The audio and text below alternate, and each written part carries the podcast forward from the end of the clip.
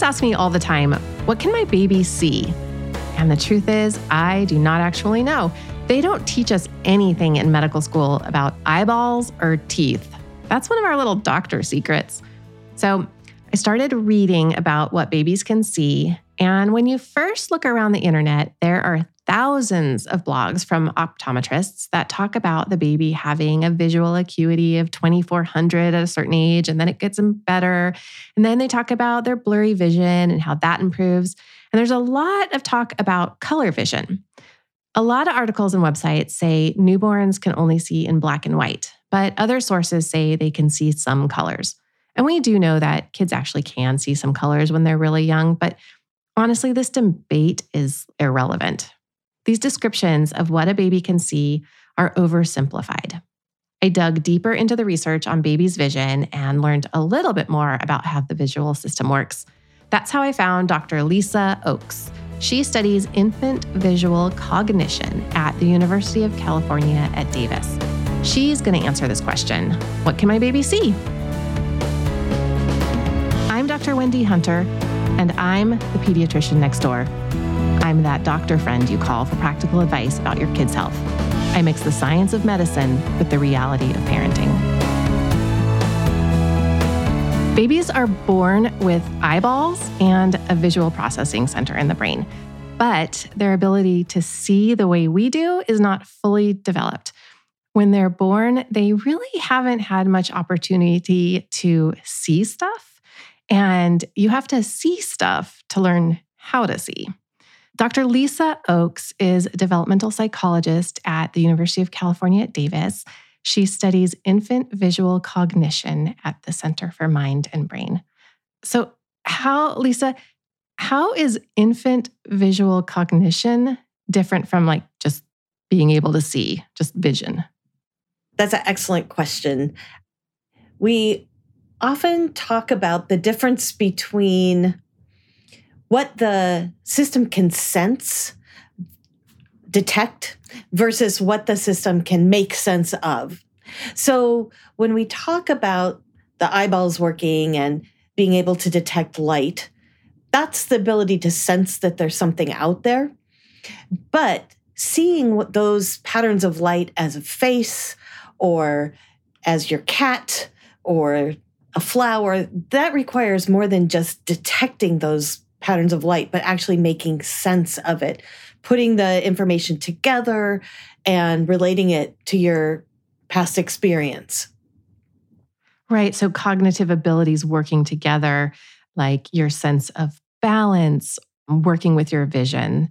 The other thing I often think about too is that, like, if a baby's in the room, so like you've got like a three month old in the room and a cat runs across their field of vision, like there's a speed to that cat and a direction and a color. So how how do those abilities develop together and, and do they need to? All of those things need to develop. One of the things when a cat goes across in front of you or a child, that one of the things you have to do is recognize it as a cat, which would involve recognizing the shape, the color, maybe the way it's moving.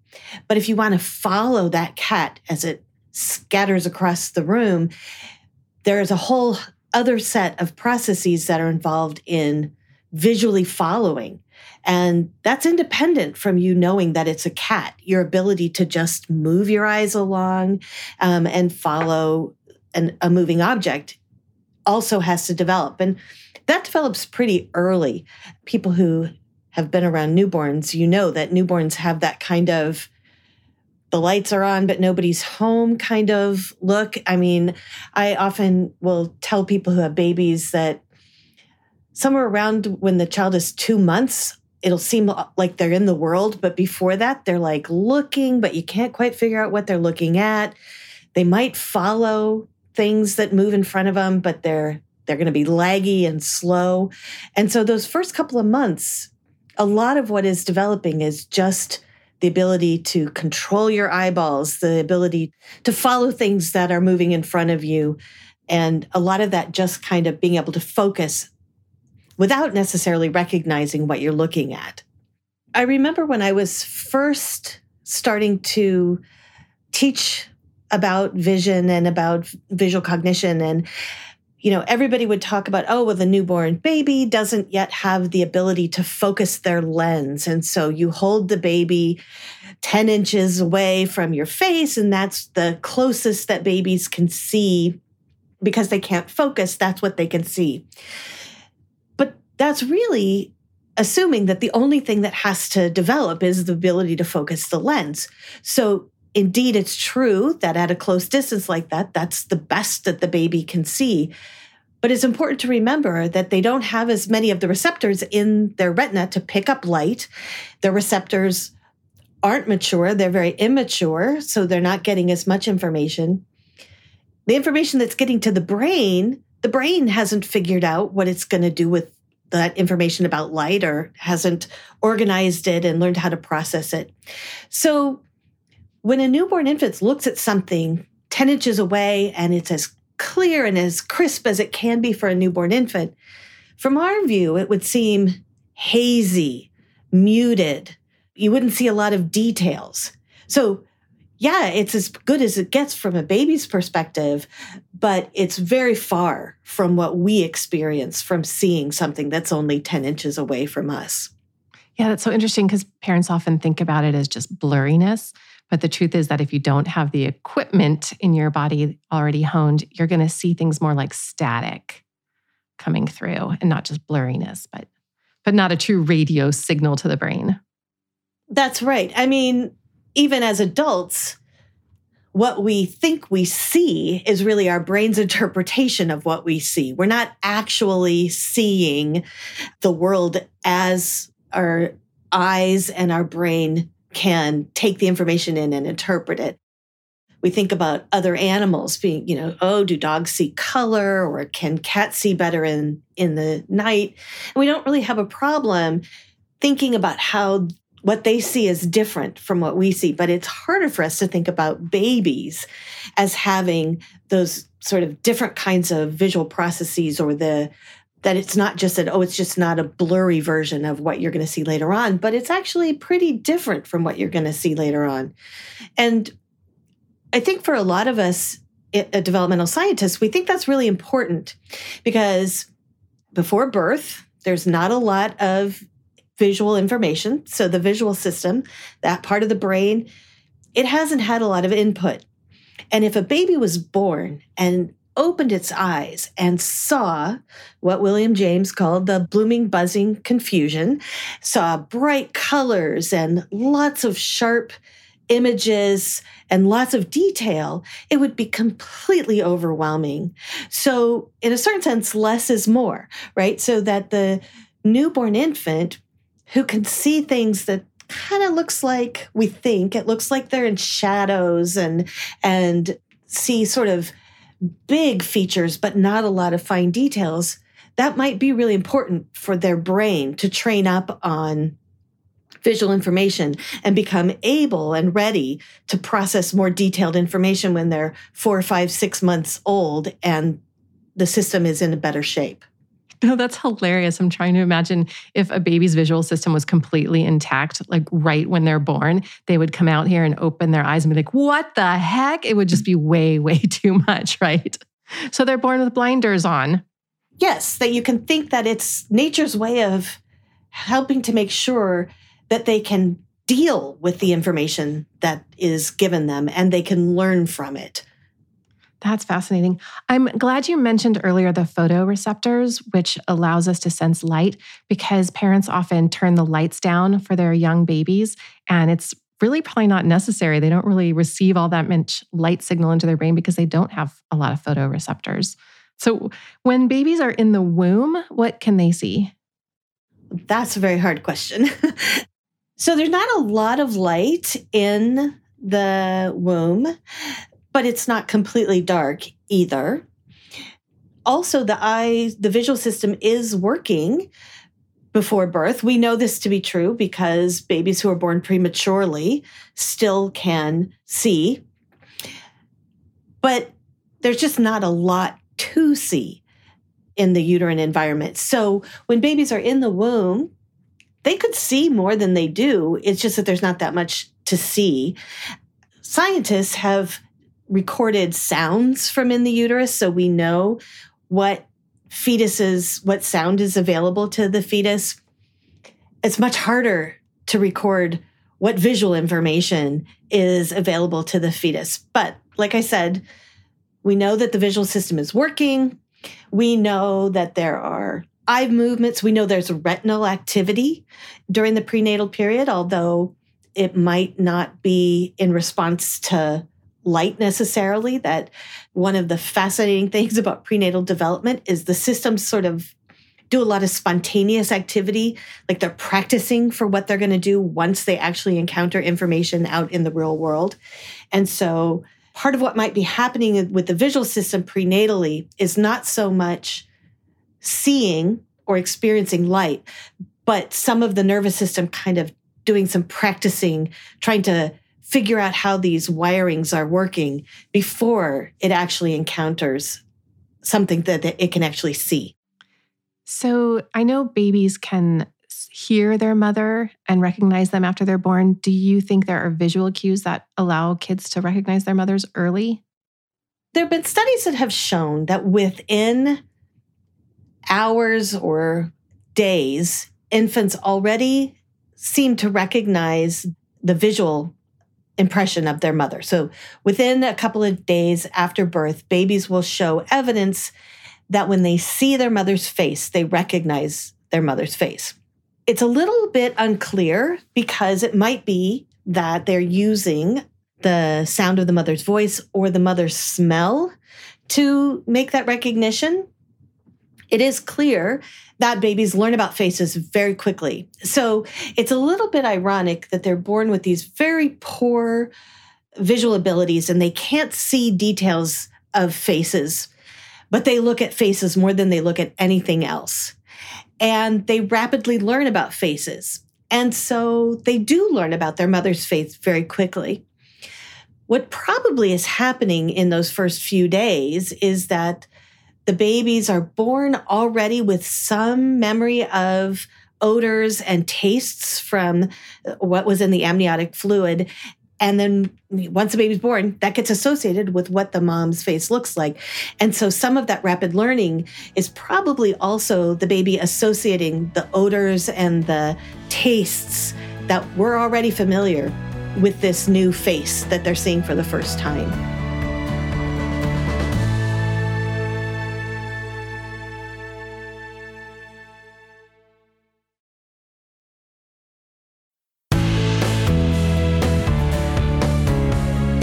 Babies can recognize their mother's face within days of being born. And in fact, they can recognize many people's faces in just the first few weeks of life. There was one interesting study in France. The researchers showed four day old infants pictures of their mother's face and pictures of the face of strangers. This experiment was especially cool because by using photos, it eliminated the possibility that the baby was using smell or sound to identify their mother. The researchers found that the newborns looked longer at the photo of a mother than of a stranger. Then, in a second experiment, the researchers discovered that the babies couldn't tell their mother from a stranger if they were both wearing headscarves. They suspect that newborn infants look at the borders of objects, especially high contrast borders. So when they look at a human face, a newborn looks at the hairline. So, this means dads should not wear hats that cover up their hairline, but mom's headbands are probably fine. After about two months of age, babies start to pay more attention to facial features, and this may be related to their vision getting more mature. You're familiar with the idea of having 20/20 vision or 2200 vision. We call this your visual acuity. Pediatricians test your child's vision at most of their well child visits. And in kids under age five or so, normal vision is actually worse than 2020. So, what I look for is a difference between the two eyes, and I don't worry that much about how good the vision actually is. I asked Dr. Oakes about this. In terms of acuity, it's interesting. I think parents often are very concerned about whether their child is 2020 or 2040. And in pediatrics, we don't worry about their acuity until, like you said, about age six. And before that, what we're really looking for is a difference between the two eyes. because if one is stronger than the other, then we worry about their experience of the environment. So that's the only thing we really focus on in pediatrics. Well, actually, that's really an important thing to focus on because if the two eyes are different in their ability to see, the brain can't figure out how to reconcile that difference. And in extreme cases, the brain will learn to ignore one of the eyes, the eyes with the poorer vision, and that even though the eye is a functioning eye, it's connected to the brain, it will it will basically not have much impact on uh, it no information from that eye will get processed by the brain. It affects depth perception and all kinds of things. So, and oftentimes this is when we see strabismus or lazy eye or cross eyes or whatever is often involved in in that whole equation as well. And so those are things that I think it's really important for parents to trust their pediatrician when their pediatrician is trying to asking them about do you see your child's eyes moving separately and not just when they're tired or whatever that those are things that are very important to catch early because that experience of seeing and seeing with your two eyes working together it's very important for the way the brain develops and the way you will see as an adult. But fortunately, we have good strategies for strengthening a weak eye. You know, it, it sometimes involves surgery, but oftentimes it's just a wearing an eye patch. The other piece of your research um, that I found so interesting was you study objects that have handles, like a coffee mug kind of handle. So, how did you come up with the idea to study that? And what does this show us about visual development? The way we think about and make sense of the things we see, it's not just how our eyeballs work and how our brain is working, but it's how our vision is working in the context of our whole body. As adults, we have no problem looking for our coffee cup and reaching out for it and grabbing it. But this is something that develops over infancy. And, you know, people have known about the development of what we call visually guided reaching for a very long time, that infants can learn how to look at objects, how to follow objects, but it's not until somewhere between four and six months, right, that infants are very good at looking at something, reaching out for it, and grabbing it. Or if something is moving around in front of them, anticipating where that object is going to be and watching it and grabbing for it, right? You've watched little babies sort of batting at things in front of them on their stroller or in uh, when they're laying on their backs. And somewhere around four months, they start to look really good, like, oh, I can look for it and I can reach for it. And this involves this whole complex combination of motor skills and connecting it to visual skills. One of the remarkable things that happens when infants are six or seven months is they become to, able to sit unassisted. And being able to sit unassisted frees up their hands. And it frees up their hands to do all sorts of other things with objects, right? They can reach out and pick up objects off the floor. They can move an object from one hand to the other hand. They can hold things in their hands and rotate them around and, and see the object from all different angles. A long time ago, we found, we did a study and we found that once infants could sit, the appearance of objects, they paid attention to the appearance of objects in a way they hadn't before. Infants who couldn't sit very well, couldn't pick up objects, when we showed them pictures or movies of objects, they didn't care so much what the objects looked like. But once infants were able to really pick up and play with objects in a sitting position, then they cared about what the objects looked like. And this made us realize that the infant's ability to act on the world was changing the way they were looking at and seeing the objects in their world. And so we thought, well, what's really important when you start being able to reach out and pick up objects? The handles of objects. And so we thought maybe what was going on, it wasn't just that infants were interested in what objects looked like, but they would be especially interested if the object had a handle or something that looked like if you reached out and grabbed it, you could hold on to it. Because before they could do that, that part of the object would be meaningless. But once they developed that ability, that part of the object started to have meaning for them. And so that's how come we we did that study. And what we found was that as infants developed motor abilities or infants who had more developed motor abilities, the more they were interested in objects with handles. For younger infants or infants who hadn't yet developed the same motor abilities, they looked equally at objects whether or not they had handles. So the handles didn't matter to them so much. What should parents know about infants and children's vision and their development to help their kids or understand them better? So, one thing I found pretty surprising was that even basic visual acuity, right, the thing that gets tested when we go to the eye doctor, what we get, our vision gets corrected for, that adult like visual acuity, 2020 vision, it's not there until kids are six or seven years old. So, one thing is, especially with very young children, is just to keep in mind that their vision, what they're seeing, is different all through early childhood. I think the other thing is, as I was saying before, that it's not just that their acuity isn't good, but it's lots of other things are developing that are helping to shape the way children see the world. I like to talk about it in terms of children have to learn how to look and they look to learn. So they learn about the world by looking at the world, but they don't know how to look at the world and that over infancy and, and probably beyond, a lot of what's going on is the development of all those underlying processes that is helping them to learn how to look. And one of the examples from my own work that I, I like, as I always said, we have looked at four month old infants who live with a pet at home versus who don't live with a dog or cat at home.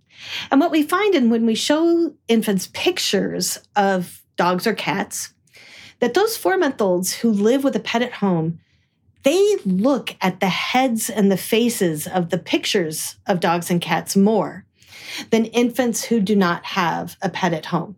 What this tells us is that experience of seeing that dog or cat walk across the room, sitting in the window, whatever, in those first four months, the infant has already learned to look at the face of the of animals when they see animals because that's where the important information is. And it turns out that even for dogs and cats we get a lot of information about their identity their emotions or whatever their their state by looking at their face.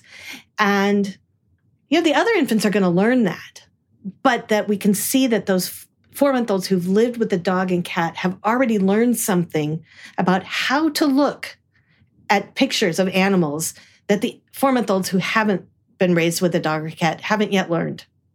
It sounds like you're advocating for every family to have a dog or cat. and this is sponsored by the ASPCA. no, because the infants who don't have a dog or cat, they have something else that they've got in their home and their everyday experience that they're learning about. And so what I like about the dog or dog and cat example is it shows us something that's not a huge difference between kids, but shows us how differences in kids' everyday environments are shaping what they learn. Very, very young babies. So you talk about babies who live in a multi generational household versus a kid who lives with just their mom and dad, or kids who are live in a very diverse part of the country versus kids who live in a place where everybody has blonde hair and blue eyes. All of those differences are going to shape what kids are learning. And my bottom line is that they're adaptable. They adapt to the environment that they are born into and they learn what they can from that environment. The answer to what can a baby see is that it depends. It depends on what we show them. What they can see soon after birth is dull and it may look like shadows. Their vision is complex and it, requires other skills, like being able to use the muscles of their eyes and their neck to turn to find an object and to be able to move their eyes to follow an object. Babies need to be exposed to bright light and moving objects and a variety of faces to educate their brain to process what they see and for their structures of their eyes to grow and to develop. The lessons here for parents you don't need to turn the lights down. Don't cover up your hairline with a hat or scarf.